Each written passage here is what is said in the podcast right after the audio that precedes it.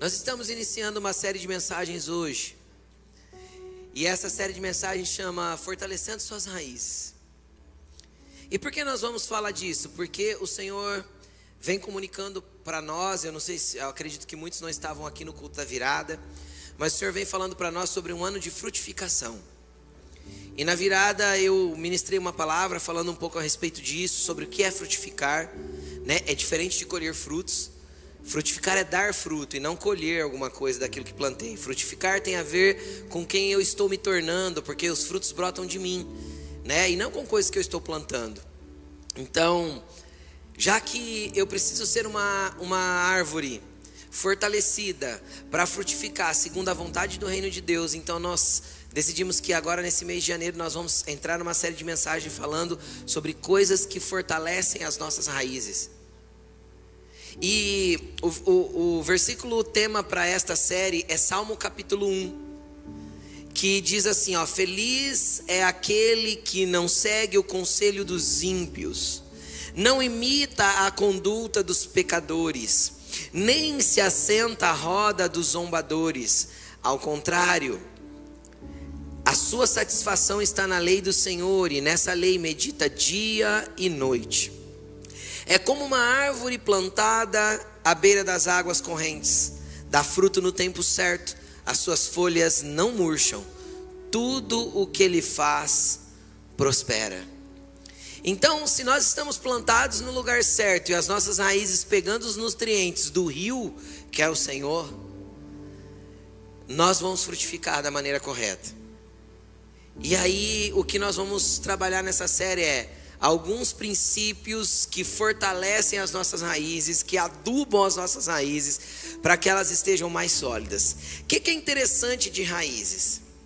Raízes é aquilo que não é visto.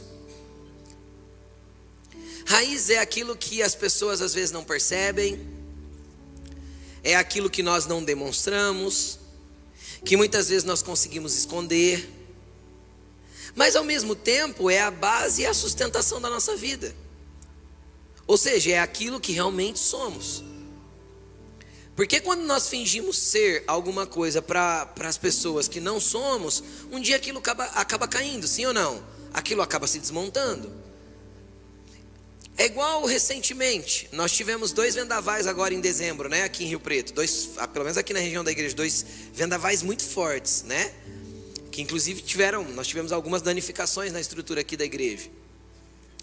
E se nós andarmos aqui por perto, principalmente nos canteiros das avenidas, nós vamos ver várias árvores danificadas, com galhos quebrados.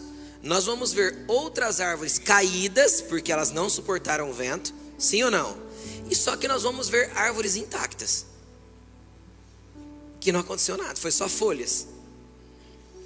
Qual que é a diferença delas? A diferença foi o vento? Não, o vento bateu em todas. A diferença é quanto cada uma delas estava fortalecida para suportar os ventos da vida. Então, nós queremos iniciar esse ano dando para você nutrientes, dando para você adubos que você pode lançar nas suas raízes, naquilo que ninguém está vendo, mas que você sabe que está ali, para que o dia que o vento da vida bater, você permaneça de pé. E você não só permaneça de pé, mas você use ele para navegar mais rápido. Que você levante as suas velas com muita amplitude e Deus faça você avançar com muita velocidade. E é interessante porque todas as árvores, eu reparei isso essa semana, todas as árvores aqui na região, nos canteiros das avenidas que eu vi caída, as raízes delas são pequenininhas. Por isso elas não resistiram. Então que nesses dias e nessa série de mensagens o Senhor possa literalmente fortalecer aquilo que te mantém de pé. Amém? Aquilo que te mantém de pé, aquilo que traz seiva para a tua vida, aquilo que faz os seus frutos brotarem, em nome de Jesus, tá bom? Eu quero ler um texto com você, a mensagem de hoje. O tema da mensagem de hoje é Vigiem e Orem. E eu quero ler com você Mateus capítulo 26, versículo 36. Mateus 26, 36.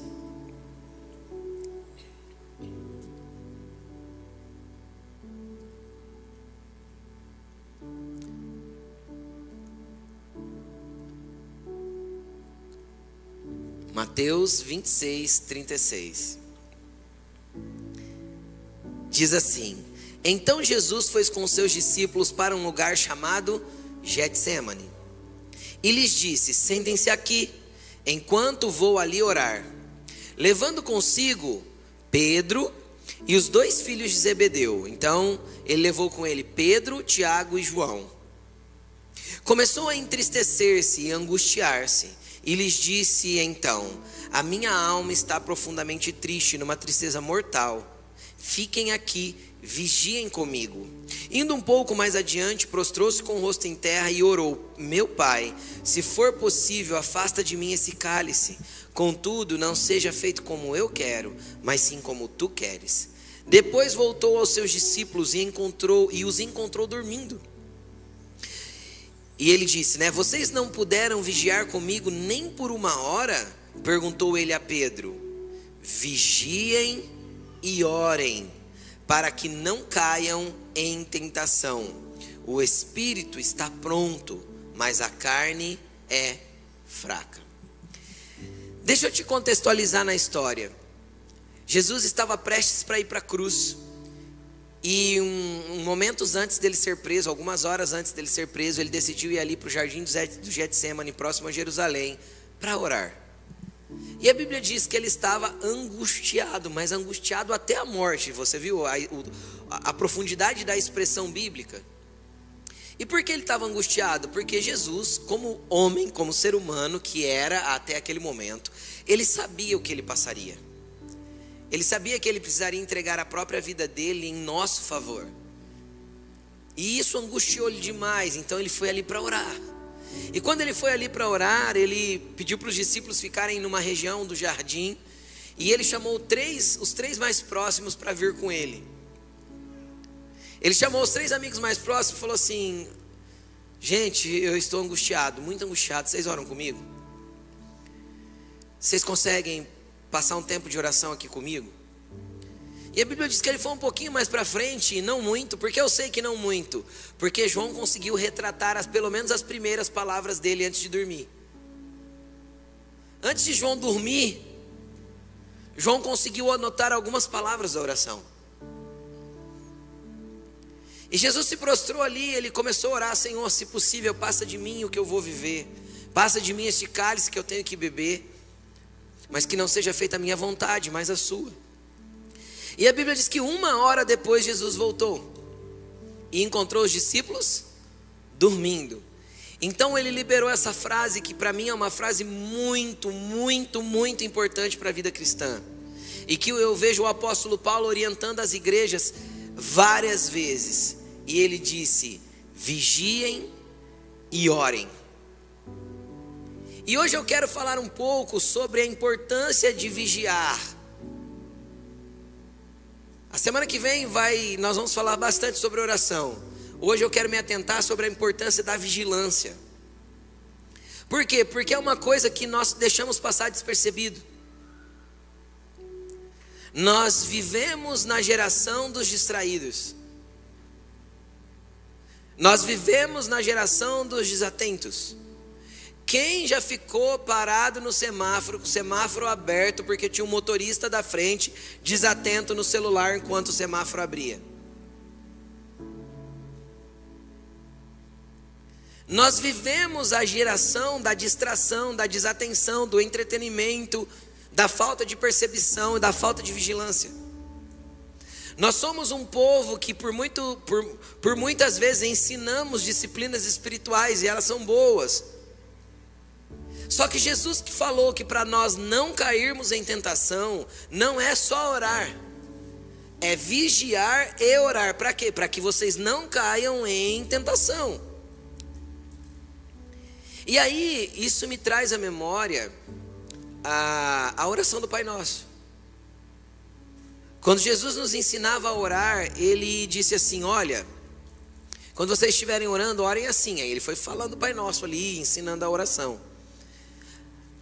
Aí lá no finalzinho da oração ele falou para que nós orássemos assim, ó: não nos deixe cair em tentação, mas livra-nos do mal. porque teu é o poder, o reino e a glória para todos sempre, amém. É interessante que essa palavra mal, que Jesus falou que nós seríamos livres se nós não caíssemos em tentação, ela pode ser traduzida como mal, mas ela também pode ser traduzida como maligno. E por que eu quero chamar a sua atenção a isso? Porque presta atenção, quando a gente pensa assim, ah, não vigiei, caí, nossa, fiz mal, fiz errado, a gente pensa assim, legal, peço perdão para Jesus, já me reconheci, já me arrependi, às vezes vou ter que pedir perdão para alguém, mas está resolvido. Agora eu quero que você mude um pouquinho a perspectiva sobre a segunda possível tradução da palavra mal ali, que pode ser maligno também. Imagina você pensando assim, ah, eu não posso cair em tentação porque senão eu caio na mão do diabo. Você vai falar, o sangue de Jesus tem poder, misericórdia, eu não quero estar na mão do diabo de jeito nenhum. Muda completamente a perspectiva de como nós enxergamos o pecado. Então Jesus falou o quê? Que todas as vezes que eu caio na tentação, ou seja, que eu peco, eu dou espaço para o maligno na minha vida. Só há espaço para Satanás trabalhar na minha vida quando há espaço dado através do pecado. Satanás não tem poder na tua vida, por quê? Porque ele já foi derrotado na cruz do Calvário. Jesus derrotou todos os demônios na cruz do Calvário, todos. Pastor, por que de vez em quando tem uns tormentos na minha vida? Pode ser que tenha alguma coisa que Jesus quer que você mude e que você não está vigiando. Eu oro, expulso, repreendo, mas não vigia. Nos últimos anos a igreja, graças a Deus, a igreja tem falado muito sobre oração. Isso é maravilhoso. Um povo que ora é um povo forte, um povo que ora é um povo que se relaciona com Deus. Jesus não é a estrutura de uma religião, Jesus é a base de um relacionamento, é a pessoa de um relacionamento. Então, esse relacionamento é construído através da oração. A igreja é a comunidade dos filhos desse Deus do qual todos nós nos relacionamos. Então eu preciso orar, você precisa orar, isso é importantíssimo. Só que eu quero que você entenda que só a oração sem a vigilância não é suficiente para você evitar o mal, para você evitar o maligno e para você não cair em tentação. É interessante porque às vezes você é um cristão um pouco mais maduro, já vem há mais tempo na igreja, maduro que eu digo no sentido de maturidade espiritual. Então você já criou o seu hábito de oração, você é aquela pessoa que levanta mais cedo mesmo, que ora, que busca o Senhor, que tem ali sua disciplina espiritual muito bem estabelecida. Isso é maravilhoso. Fala para a pessoa que está do teu lado assim, para ela, chacoalha ela para ela acordar e fala para ela assim, ó, ainda bem que você ora. E quando você estiver orando, não esquece de orar por mim.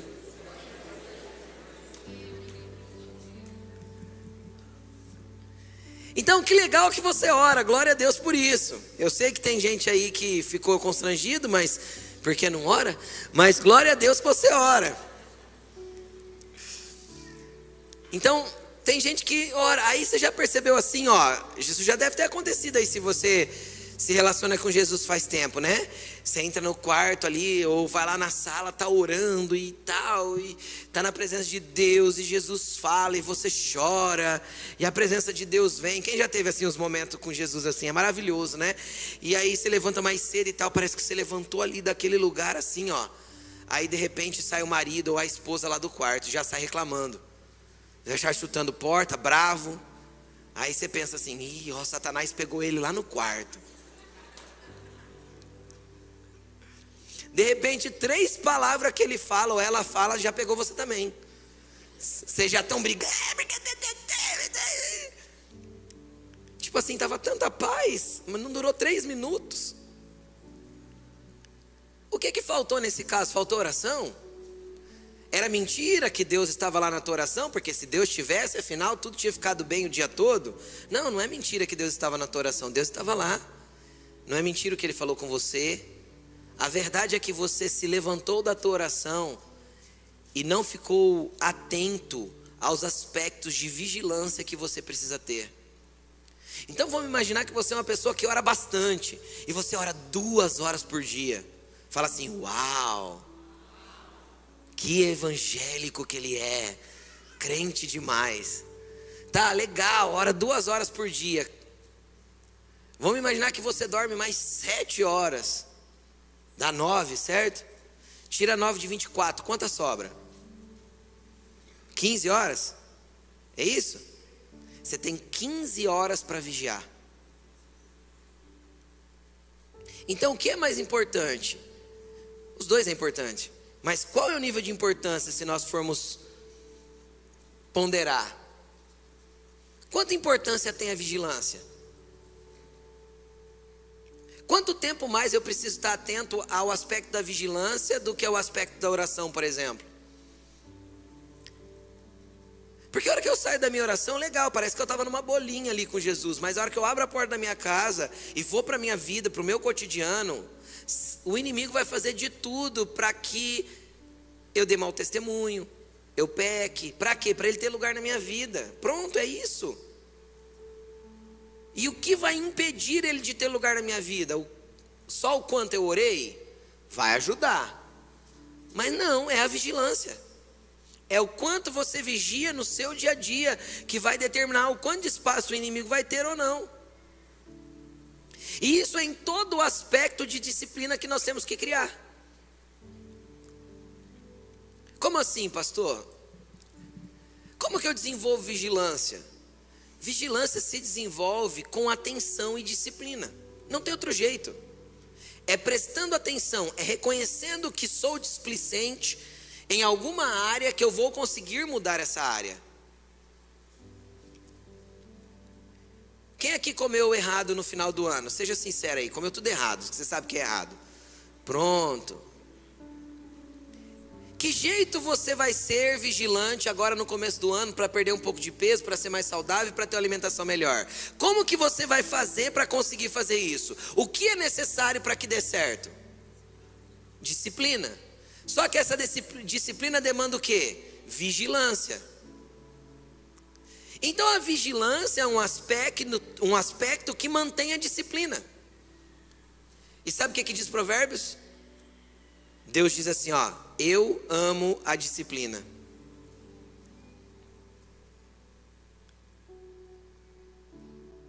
Então o aspecto da vigilância é um aspecto ensinado por Jesus, ensinado pelo apóstolo Paulo em todas as cartas, tudo quanto é carta que você lê, você vai ver sobre vigilância, sobre vigiai. É nós estarmos atentos àquilo que nós estamos fazendo. E aí, dentro desse aspecto da vigilância, eu separei algumas coisas que tem muito a ver com as nossas raízes. Tem muito a ver com o tipo de adubo que nós vamos colocar ao redor das nossas raízes para frutificar da maneira certa. Então eu quero te dar um primeiro aspecto, um primeiro lugar, um primeiro ambiente que você tem que vigiar. Primeiro lugar de vigilância que você vai começar a exercitar a partir de hoje, que posso ouvir um amém? É a boca, a língua. Tiago vai dizer que a língua tem poder de matar e tem poder de dar vida. Com a língua nós bendizemos a Deus e com a língua nós amaldiçoamos os homens, é isso que está escrito. A mesma língua que vem aqui domingo e fala glória a Deus e aleluia, que vai para o quartinho de oração e fala Senhor eu te amo, olha para as pessoas depois e dizem eu te odeio. O que faltou entre um ambiente e outro? Vigilância. A língua é algo que precisa ser guardado e muito guardado, vigiado e muito vigiado. Por quê? Porque palavras uma vez lançadas são instrumentos ou na mão de Deus ou na mão do maligno. Não tem como recolhê-las. Uma vez que eu deixei sair da minha boca, todas as vezes no mundo do espírito vai construir algo ou destruir algo. E não tem como recolhê-las. Tem como se arrepender delas. Recolher não. Quem já falou alguma coisa para alguém, se arrependeu do que falou, mas não dava mais para recolher. Você vai lá, pede perdão, se reconcilia, não dá para recolher. Ficou uma marca, ficou um trauma, ficou uma dor, acabou uma amizade, cessou um relacionamento. Por quê? Porque palavras foram lançadas e não podem ser recolhidas. Então o primeiro ambiente de vigilância que nós temos que ter é com as nossas palavras. Palavras são materiais no reino espiritual. Palavras constroem e destroem. Ah, eu quero que o meu filho seja uma bênção. Mas quando você está nervosa com ele, você chama ele de encrenca, de sei lá, de serzinho. E eu não vou usar palavras de baixo calão aqui. Mas você usa, muitas vezes. Então, ou seja, a mesma boca que declara que quer que o filho seja uma bênção, lança maldição sobre o filho. A mesma boca que diz que quer prosperar, não, porque eu quero ser próspero, porque esse ano eu vou avançar, lança maldição na empresa que trabalha.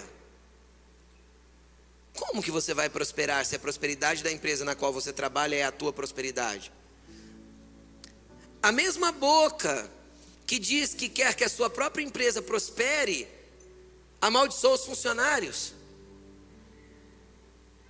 Como que vai dar certo se você está amaldiçoando as pessoas que vão produzir para você? Impossível.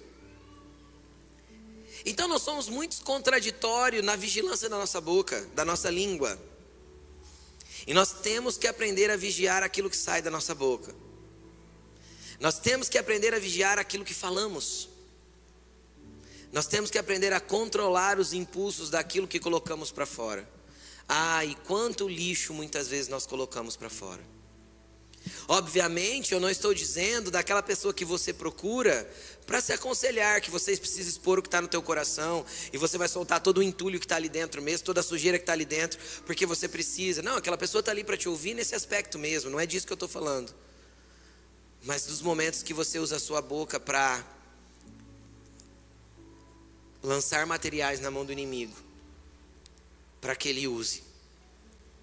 E o pior é que ele usa contra você mesmo.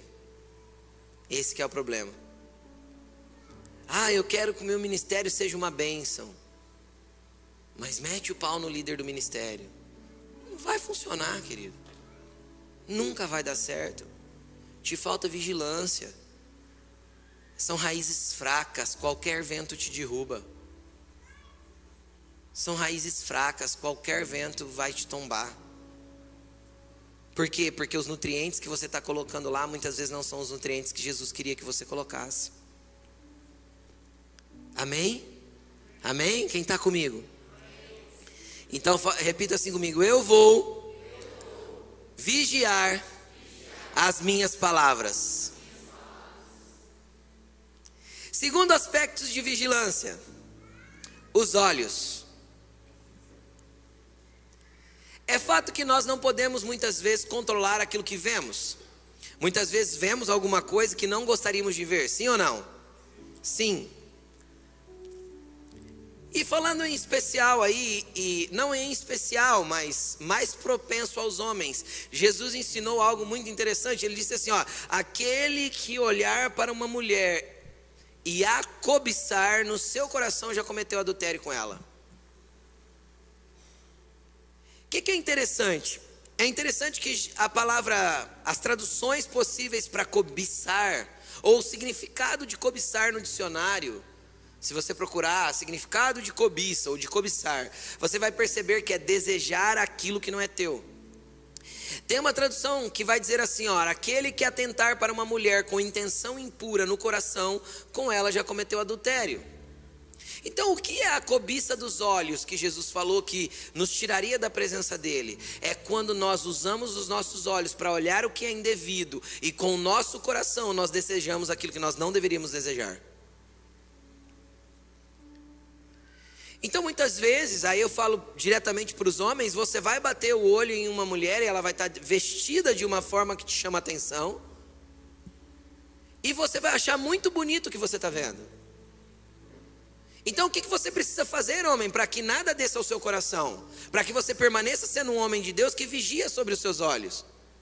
Desvie o olhar e segue a sua vida. Você não pode desejar aquilo que não te pertence. Aí vem o quanto, quando eu prego para homens, eu falo sobre a importância de vigiar a rede social. Sua esposa deve poder pegar o seu celular, fuçar no que ela quiser e rolar a tua rede social o tanto que ela quiser. Deve, se você é crente, deve. Além de poder pegar meu celular e descer meu Instagram o tanto que ela quiser.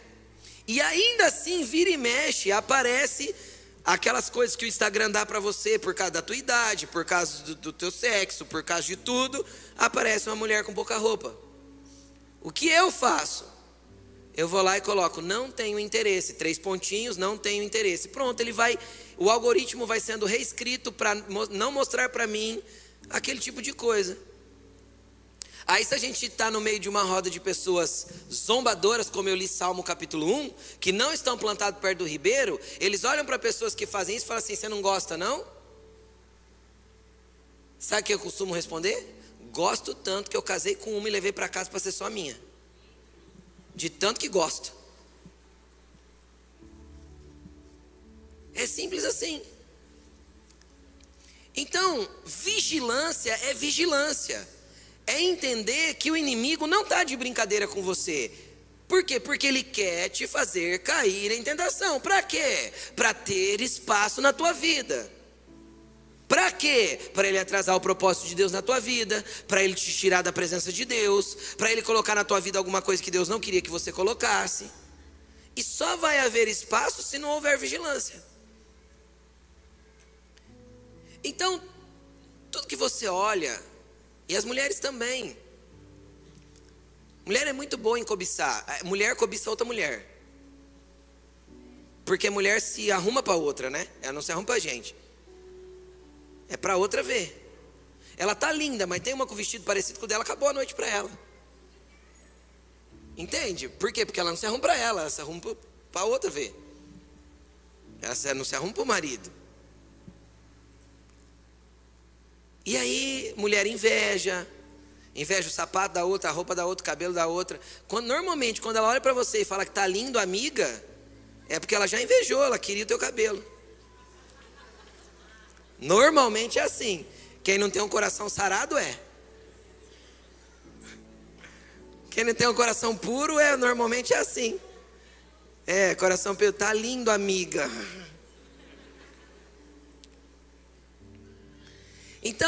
Então, existem aspectos de cobiça que estão nos olhos e existem coisas que nós não conseguimos evitar de ver. Tem coisas que de repente nós vimos. O que nós precisamos é guardar os nossos olhos para não continuar vendo. O que nós precisamos é guardar os nossos olhos para que não desça ao nosso coração, para que um desejo impuro não nasça ali. Deus quer libertar uma geração de homens da escravidão da pornografia. Só que para isso você tem que ser vigilante.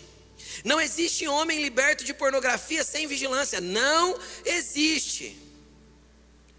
Porque às vezes o homem é liberto da pornografia, mas não é liberto das fotos de pouca roupa do Instagram. Sabe o que vai acontecer? Na hora que der um espacinho, você está na pornografia de novo. Porque aquilo vai te estimular. E assim sucessivamente. Então Deus quer levantar uma geração de homens que sejam homens de Deus, livres dessas coisas. Até porque eu não imagino Jesus vendo pornografia. Credo, pastor, que horror. Não imagino, eu não imagino mesmo. Então se eu tenho que me tornar parecido com ele, eu não posso me imaginar vendo pornografia.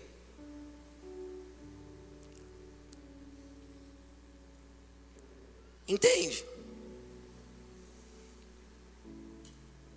Então, nós precisamos aprender a guardar os nossos olhos. É o segundo aspecto de vigilância, o segundo lugar de vigilância. Fala assim, o primeiro é a boca. O segundo é os olhos. Terceiro aspecto de vigilância, ouvidos. Tem gente que tem um ouvido, cara, que ele não, se ele escutar assim, ó, 3 mesas de distância, ele escutar assim, ó, deixa eu te contar um bafo, ele já fala, oi? O ouvido parece uma privada, aceita tudo.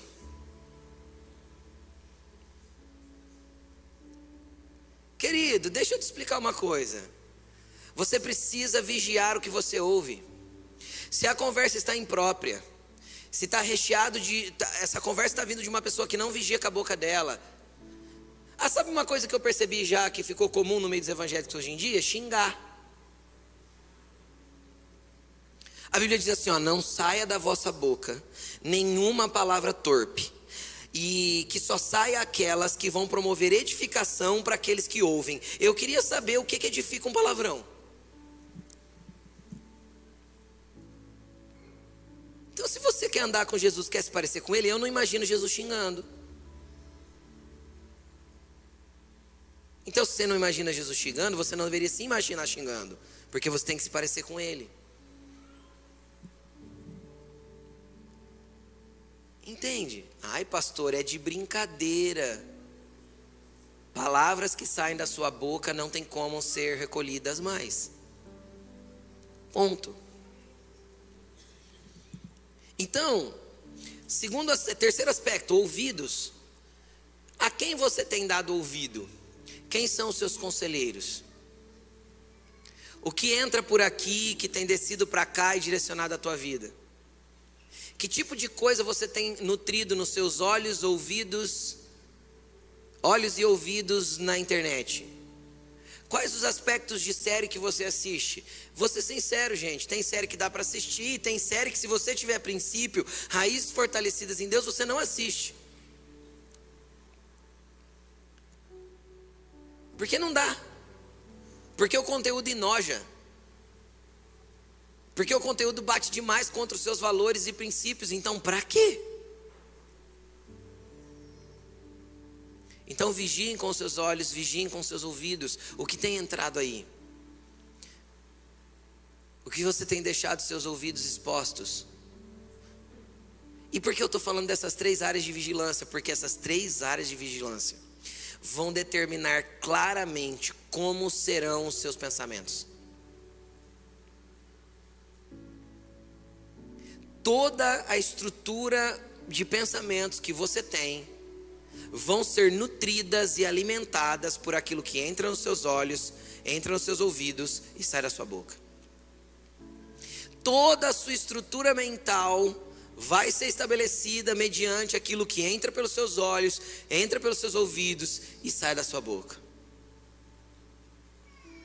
E aí a tua estrutura mental pode conduzir, vai conduzir a tua vida para lugares que às vezes você não queria, vai te dar ações e reações que você não gostaria de ter, justamente porque você não entrou num lugar de vigilância com esses três aspectos extremamente importantes que você tem que vigiar o tempo todo.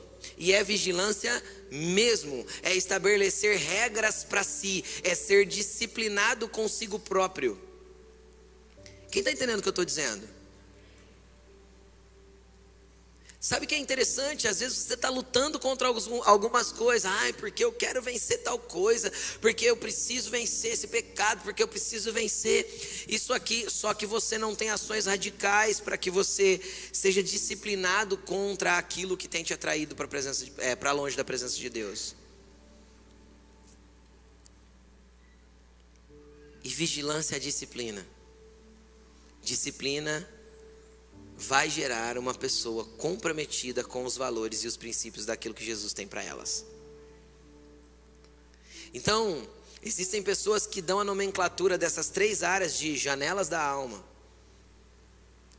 Por quê? Porque justamente nesses três aspectos, se nós cuidamos, nós estamos protegidos daquilo que vai passar na nossa mente, daquilo que vai ser gerado dentro de nós, daquilo que vai ser mexido dentro de nós.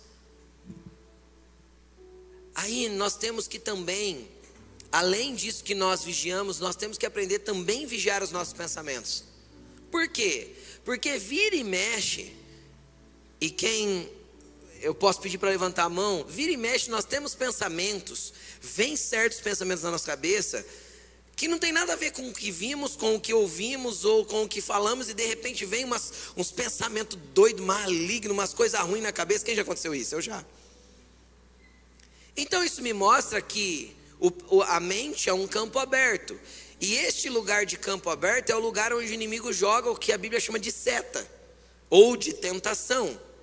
Então o inimigo pode sugerir coisas na tua cabeça que não tem a ver com o que você está vigiando, com olhos, com ouvidos e tudo mais, mas de repente vem aquele pensamento maluco, você fala, parece tipo assim, de onde vem isso, né? Tipo assim, do cão mesmo, do Satanás. E obviamente você pode fazer uma oração, né? O Senhor te repreende, Satanás, a minha mente é do Senhor, eu tenho a mente de Cristo, glória a Deus e aleluia. Isso também vai ajudar na eficácia do combate desse pensamento ruim. Ok, é oração. Mas como que você vigia a mente? Porque orar pela mente é uma coisa, vigiar a mente é outra. Como que você vigia a sua mente? Tudo que vier de pensamento ruim na tua cabeça, deixa eu te explicar uma coisa. Todo pensamento que você luta contra, ele se aprofunda.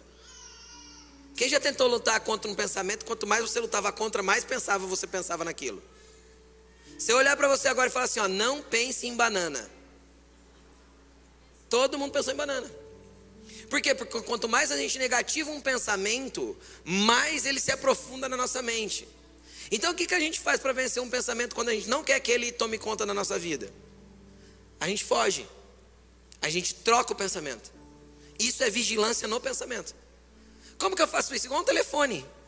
A pessoa ligou para brigar com você. Você não quer brigar, o que você faz? Desliga. A pessoa mandou uma mensagem no WhatsApp para brigar com você. Você não quer brigar, o que você faz? Não lê. Quem está entendendo o que eu estou falando? Com o pensamento é a mesma coisa. E aí, para você vigiar o seu pensamento, às vezes você vai ter que ligar para alguém, para que você consiga se desligar daquilo que está martelando a tua mente. Você vai ter que ligar para alguém e falar assim, e aí, tudo bem? Ele, bom, mano, fala aí. Não, eu liguei só para trocar ideia. Tá fazendo alguma coisa aí? Quem está entendendo o que eu estou falando? Para poder desligar daquilo que às vezes está martelando aí dentro, que você sabe que é sugestão do inimigo, que não tem a ver com o teu desejo, não tem a ver com o que você quer, mas o inimigo está aí te tentando te trazer a velha vida, aquela sujeira que você vivia, as coisas ruins que estavam dentro de você, e ele fica lançando seta, tentando fazer você cair. Então às vezes você vai ter que ligar para alguém, você vai ter que catar o carro e sair para dar uma volta, às vezes você vai ter que, sei lá, ir fazer um exercício físico, às vezes você vai ter que fazer alguma coisa, mudar o local da mente, mudar a atenção da mente, entende ou não? Você vai precisar fazer uma substituição, e isso é a vigilância do pensamento. Então você pode orar pela sua mente? Claro, a Bíblia diz que nós temos a mente de Cristo. Então declare isso, profetize isso, ore por isso, que você tem a mente de Cristo. Mas vigie também na esfera do teu pensamento quando esses ataques do inimigo vierem. Vigie. É necessário também vigiar pelos seus pensamentos. Por quê? Porque os seus pensamentos vão moldar diretamente as suas ações. E aí a gente quer agir como crente, quer agir como alguém de Jesus, quer agir como alguém que está tendo transformação de vida, quer agir de uma forma da qual, diferente do que eu vim agindo, quer agir de forma diferente, mas a gente não vigia em nada. Vive uma vida distraída. Segue qualquer pessoa, ouve qualquer pessoa, busca instrução em qualquer lugar, sabe? A gente não vigia. É necessário vigilância. É necessário vigilância. Teu casamento não está legal? Você está aí às vezes lutando para manter teu casamento? Entenda uma coisa, o inimigo vai fazer de tudo para fazer aparecer o homem perfeito, a mulher maravilhosa. Satanás sempre faz essas coisas. E deixa eu te falar uma coisa, a maioria dos homens e das mulheres de Deus que a gente vê que cai, não é porque eles não amaram Jesus, não é porque eles pararam de orar, não é porque eles deixaram de ler Bíblia, é porque em algum aspecto das suas vidas eles não vigiaram. Sempre é assim. Em algum aspecto da sua vida eles não vigiaram. Aí você vai falar, mas você não ama Jesus? Claro que eu amo Jesus, não quero deixar Jesus por nada. A maioria vai dizer isso. Cara, e quando você parou de orar? Mas não parei de orar. E Bíblia? Não, leio todo dia. Mas como que você pecou? Se a palavra estava lá dentro do coração, se a oração estava em dia. Vamos ser sinceros, quem aqui já pecou com a oração em dia, com a leitura em dia, com tudo em dia e pecou? O que que faltou? Vigilância. Vigilância. Então a vigilância é o primeiro adubo das raízes. Vigilância é um aspecto importantíssimo da vida cristã. Importantíssimo. Da vida cristã. Um casal de namorado cristão, por exemplo, que começa a namorar, já estou encerrando, gente, que começa a namorar, como que faz para um casal que quer manter a santidade até o altar, até o casamento, se manter puro na presença de Deus? É possível, pastor? Ah, pastor, hoje em dia não tem jeito isso não. Não tem para você, filho. Para quem serve a Deus tem. Ah, tem como? Tem, claro que tem. Como? Orando? Não, não precisa orar junto não, isso é bobeira. É vigiando e fugindo. Paulo orientou Timóteo assim, ó, fuja dos desejos da tua mocidade. Estamos como com um casal de namorados cristãos conseguem fazer isso? Fugindo. Só que antes precisa vigiar. Então vigia até qual que é o limite, conversem sobre isso e fuja. Aí é possível, do contrário não vai ser. Agora sabe por que normalmente as pessoas falam que não é possível? Porque normalmente a gente quer pecar. A maioria de nós é tentado naquilo que gosta. A maioria não, todos nós. Somos tentados naquilo que gostamos. Então automaticamente nós queremos ceder para o pecado. Sim ou não? Aí depois que a gente cede, aí vem um peso terrível. E Satanás te escraviza num ciclo de atraso. Atraso do que, pastor? Atraso de tudo que Deus tinha para você. Atraso. Se Satanás não pode te levar para o inferno mais, não pode. Jesus te comprou com o sangue dele, você crê nisso? Você é filho de Deus, você crê nisso? Se você se arrepender, todos os teus pecados estão perdoados, você crê nisso? Amém, isso é irrefutável, é bíblico, acabou. Então se Satanás não pode te levar para o inferno mais, que ele atrase a tua vida o tanto que ele conseguir para que você não toque as promessas de Jesus para a tua vida. Como que ele faz isso? Te levando a pecar, fazendo você andar distraído. Então, 2024 é ano de frutificar. Se é ano de frutificar, eu preciso frutificar mediante a vontade de Deus. E para eu frutificar mediante a vontade de Deus, eu tenho que andar vigilante. Então, estabeleça suas regras para você mesmo. Veja o que você pode, o que você não pode, até onde você deve ir, o que você não deve ir, o que você pode fazer e o que você não deve fazer. Coloque padrões para você mesmo. Daquilo que entra nos seus olhos, daquilo que entra nos seus ouvidos, daquilo que sai da sua boca. Ah, você vai ver Deus te abençoar. Muito. Porque onde não tem espaço para o pecado, tem muita bênção de Deus. Muita bênção de Deus. Tem muita graça de Deus. Tem muito poder de Deus.